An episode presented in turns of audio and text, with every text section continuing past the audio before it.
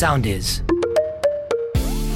Τι κοινό έχει μαγειρική με τη μητρότητα και την καλή σχέση με το φαγητό; Όλες οι απαντήσεις στο podcast του The Real Avocado με την Κατερίνα Νανοπούλου. Χαίρετε, χαίρετε, μικρά και μεγάλα μου αβοκάντο. Είμαστε μαζί σε ένα ακόμα επεισόδιο The Real Avocado και σήμερα θα ήθελα να μιλήσουμε για το φαγητό και για τα μωρά και συγκεκριμένα για τη μέθοδο που ίσως έχετε ακούσει, το BLW, το οποίο σημαίνει Baby Led Winning και θα επικεντρωθώ στο τι κάναμε εμείς στο σπίτι με το δικό μας μικρό αβοκάντο και το φαγητό όταν ξεκίνησε τις στερεές τροφές. Δηλαδή δεν θα σας πω τόσο πάρα πολύ θεωρητικά πράγματα για το baby led winning που σίγουρα μπορείτε να βρείτε και στο ίντερνετ και να ρωτήσετε διατροφολόγους, παιδιάτρους κτλ. Αλλά κυρίως θα πω με ποιο τρόπο προσέγγισα εγώ όλη αυτή τη διαδικασία μιας και όπως έχω ξαναπεί, ο στόχος μου είναι να μεγαλώσω ένα παιδί που του αρέσει να εξερευνά το φαγητό, του αρέσει να δοκιμάζει, πολύ σημαντικό και στα ταξίδια και να γνωρίζει πολιτισμούς. Το φαγητό είναι και ένα κομμάτι του, των λαών, των πολιτισμών και κάθε χώρας. Γενικά να ευχαριστιέται το φαγητό, να μην τον αγχώνει η διαδικασία του φαγητού, να ακούει το σώμα του, δηλαδή να τρώει όταν πεινάει και να σταματάει όταν έχει γεμίσει. Ας πούμε αρχικά τι είναι το BLW, αν και πάρα πολλές πληροφορίες μπορείτε να βρείτε. BLW σημαίνει Baby Led Winning και είναι μια μέθοδος εισαγωγής στερεών τροφών όπου το βρέφος τρώει τις τροφές σε κομμάτια τα οποία είναι κομμένα και προετοιμασμένα με τρόπο κατάλληλο για την ηλικία του κάθε φορά. Κάτι πολύ σημαντικό για αυτή τη μέθοδο. Το παιδί δεν χρειάζεται να έχει δόντια για να φάει κομμάτια. Επειδή πολλές φορές λένε Α, το δικό σας παιδί έχει δοντάκια, γι' αυτό τρώει κτλ. Ξέρετε ότι τα παιδιά βγάζουν πρώτα τα μπροστινά δόντια και δεν τρώνε με αυτά, δεν δαγκώνουν γιατί δεν είναι κουνέλια. Επίσης, κάποιο παιδί μπορεί να βγάλει το πρώτο του δόντι όταν είναι 13 μηνών. Αλλήμον αν περιμένουμε μέχρι τότε για να φάει κομμάτι φαγητό και τρώει αλεσμένα μέχρι τότε. Το BLW έχει και κάποιους περιορισμούς. Το παιδί δηλαδή πρέπει να μπορεί να στέκεται και να είναι καθιστό και σε σωστή θέση για να φάει το φαγητό. Ένας παιδίατρος θα σας ενημερώσει ποια είναι η σωστή στάση για το φαγητό. Ούτως ή άλλως τα περισσότερα καρεκλάκια είναι ειδικά διαμορφωμένα και σχεδιασμένα για να κάθονται τα παιδιά σωστά για να τρώνε. Εννοείται δεν ταΐζουμε το παιδί σε ένα relax, ε, δεν το ταΐζουμε στο κάθισμα του αυτοκινήτου ε, και άλλα τέτοια πράγματα.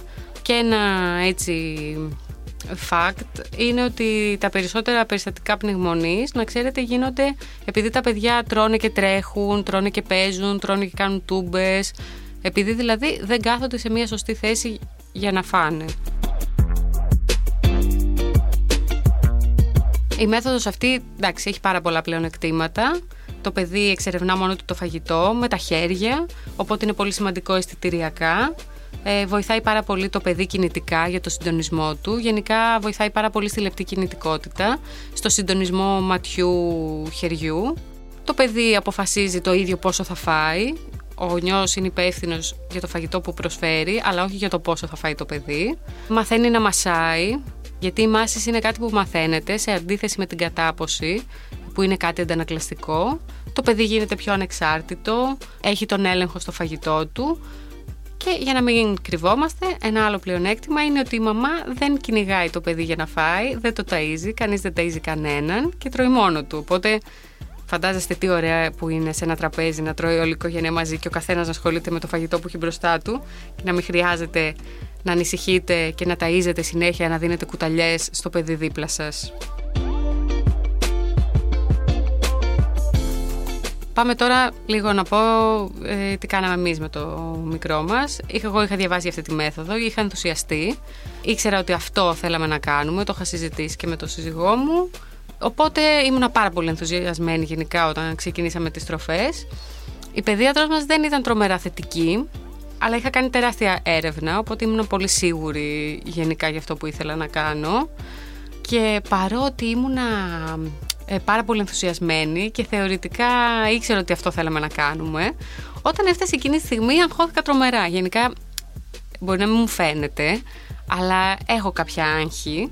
Ευτυχώς ε, ο Φώτης ο σύζυγός μου είναι πάρα πολύ ψύχρεμος σε αυτά, οπότε αλληλοσυμπληρωνόμαστε και ήξερα γενικά ότι αυτό είναι πολύ καλό για το παιδί, οπότε αυτό θέλω και να κάνουμε και έπρεπε λίγο να αντιμετωπίσω και εγώ τους φόβους μου. Βέβαια, εκείνοι που χρειάζονταν ε, το χρόνο τους ήταν οι γονείς μου οι οποίοι και προσέχουν το μικρό, όταν επέστρεψα στη δουλειά και δεν ένιωθαν πάρα πολύ σίγουροι για αυτή τη διαδικασία. Οπότε στην αρχή καταλήξαμε να κάνουμε μία μεικτή μέθοδο, όπου στη γιαγιά και στον παππού έτρωγε ε, όχι αλεσμένα, γιατί αλεσμένα ε, δεν δώσαμε σχεδόν καθόλου. Έδιναν στο μικρό πατημένα με το κουτάλι βρασμένα, τέλος πάντων και πατημένα με το πυρούνι και με προγεμισμένα κουταλάκια. Και τα κρέατα, λάθος τα κρέατα, όντως τα αλέθαμε στην αρχή, αλλά κάναμε έτσι μια μεικτή μέθοδο. Ένα, με, πηγαίναμε με ό,τι νιώθουμε άνετα, για να το πω έτσι. Γιατί και αυτοπεποίθηση είναι κάτι που χτίζεται σιγά σιγά και σε αυτό το κομμάτι. Και αυτό είναι το θέμα, ότι δεν είναι όλα άσπρο μαύρο. Υπάρχουν οι μέθοδοι και υπάρχουν και πραγματικές οικογένειες που τις προσαρμόζουν στα δεδομένα τους. Όσο και να διαβάσεις, μπορεί να μην νιώθεις αμέσως άνετα να του δώσεις ένα μπούτι κοτόπουλο ή μπορεί ο φροντιστής να μην νιώθει άνετα ή μπορεί εσύ να μην νιώθεις άνετα να τον ταΐζει ο φροντιστής. Δεν είναι όλες οι μητέρες στο σπίτι όταν ξεκινάει το παιδί της στερεές και οπότε πρέπει και να προσαρμοστούμε στις καταστάσεις. Εμείς π.χ. για παράδειγμα, όλα τα αλλεργιογόνα τα δίνουμε το Σαββατοκύριακο. Μπορεί λίγο αυτό να έχει καθυστερήσει τη διαδικασία και να έχουν πάει όλα λίγο πιο κάτω. Αλλά δεν θέλω να βάλω στη διαδικασία τους γονείς μου οι οποίοι προσέχουν το μικρό να έχουν το άγχος μία στο εκατομμύριο να γίνει κάτι και να χρειαστεί να τον τρέχουν στα επίγοντα. Προτιμώ να είμαστε Εμείς από πάνω, όταν θα δώσουμε τα αλλεργιογόνα, για ξηρούς καρπούς αναφέρομαι κυρίως, όχι για ψάρι, αυγό κτλ. Ε, για να είμαστε εμείς εκεί και να μπορούμε εμείς να τρέξουμε μα γίνει κάτι.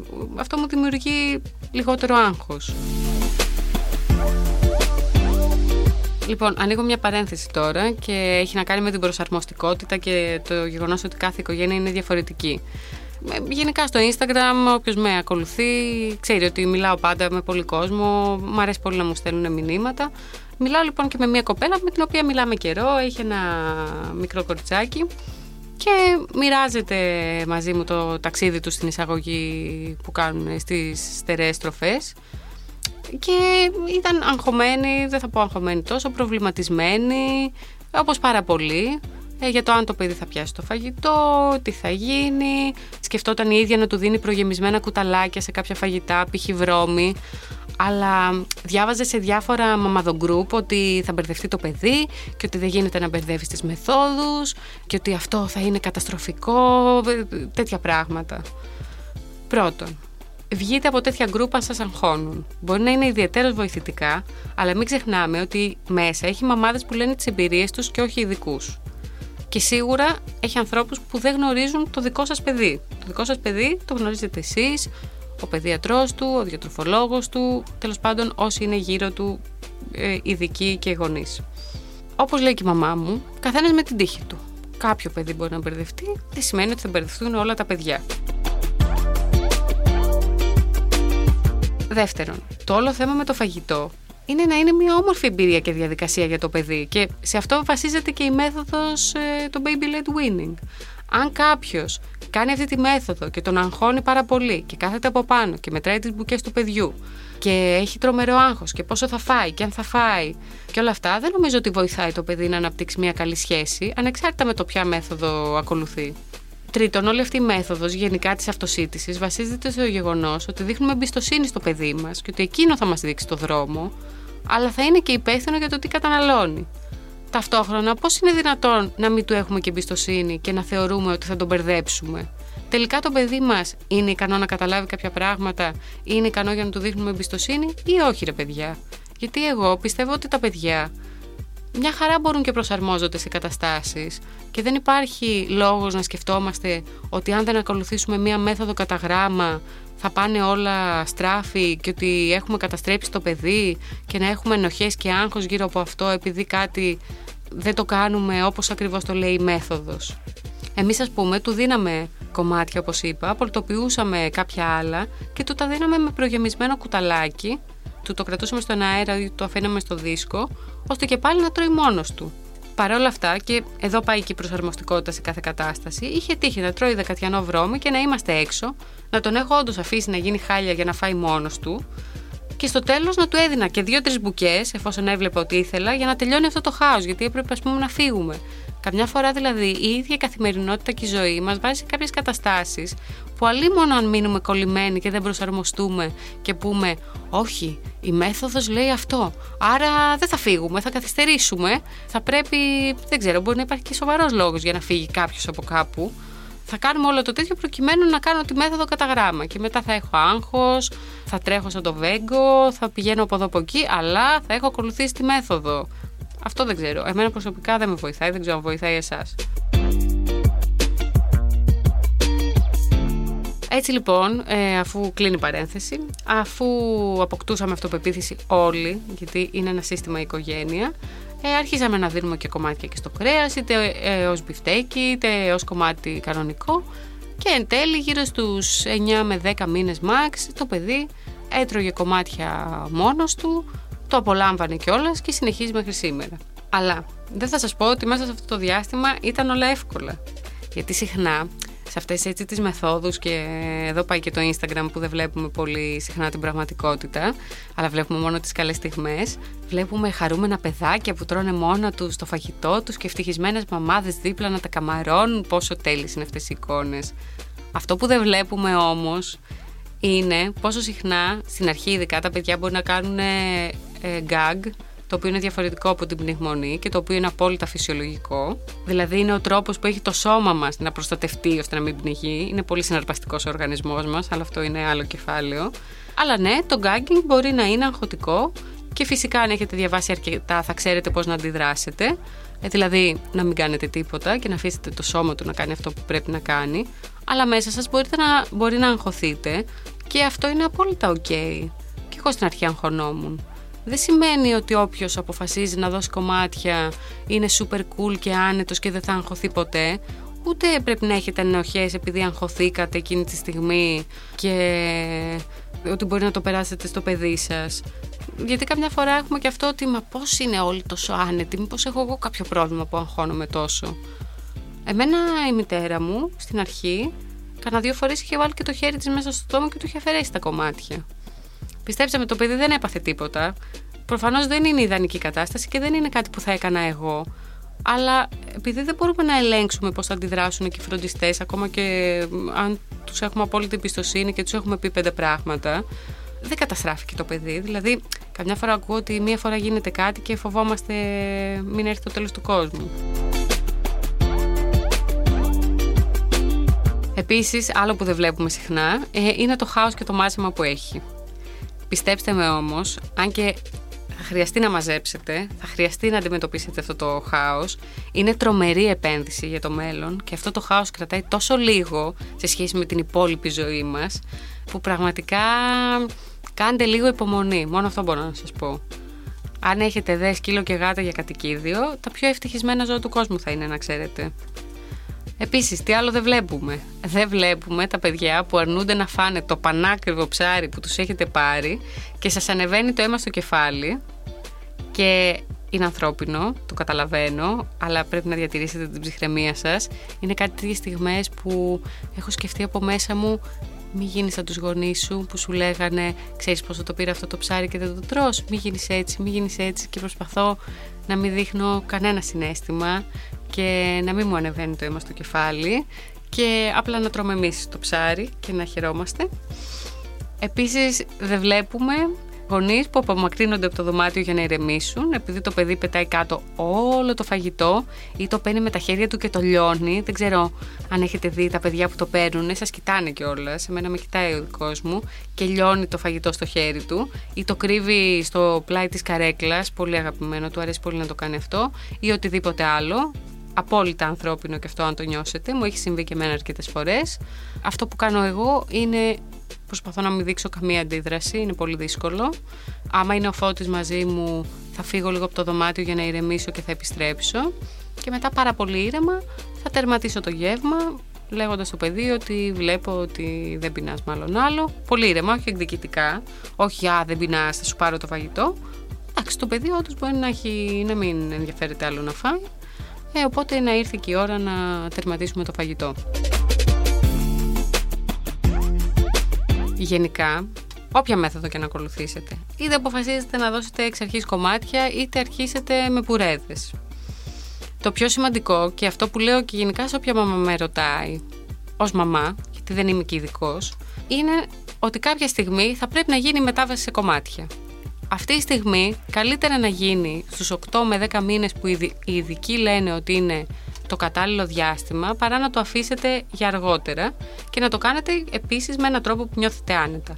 Δεν χρειάζεται κατευθείαν να δώσετε σπαλομπριζόλα στο μωρό. Μπορείτε να ξεκινήσετε από μαλακά και πιο ακίνδυνα εισαγωγικά τρόφιμα, όπως είναι η γλυκοπατάτα, το αβοκάντο, εννοείται αβοκάντο, αγαπημένο παιδιών, και η μπανάνα, που επίσης τους αρέσει και πάρα πολύ, και σιγά σιγά να χτίσετε αυτοπεποίθηση. Το καταλαβαίνω ότι μπορεί για κάποιον να είναι τρομακτικό, αλλά πραγματικά αξίζει τον κόπο. Είναι το καλύτερο, δεν θα πω μόνο για το παιδί. Είναι το καλύτερο για όλη την οικογένεια. Εμείς πραγματικά βλέπουμε τώρα το παιδί πώς τρώει και λέμε. Δεν το πιστεύουμε. Δηλαδή, ακόμα και η μητέρα μου που ήταν στην αρχή πολύ σκεπτική με όλο αυτό, ε, μου λέει δεν το έχω ξαναδεί αυτό. Τρία παιδιά έχει μεγαλώσει. Και δεν είναι ότι μας έδινε και αλεσμένα για πάρα πολύ μεγάλο διάστημα. Αλλά τόσο νωρίς μου λέει να βλέπω το παιδί να τρώει και να το ευχαριστιέται, δεν το έχω ζήσει.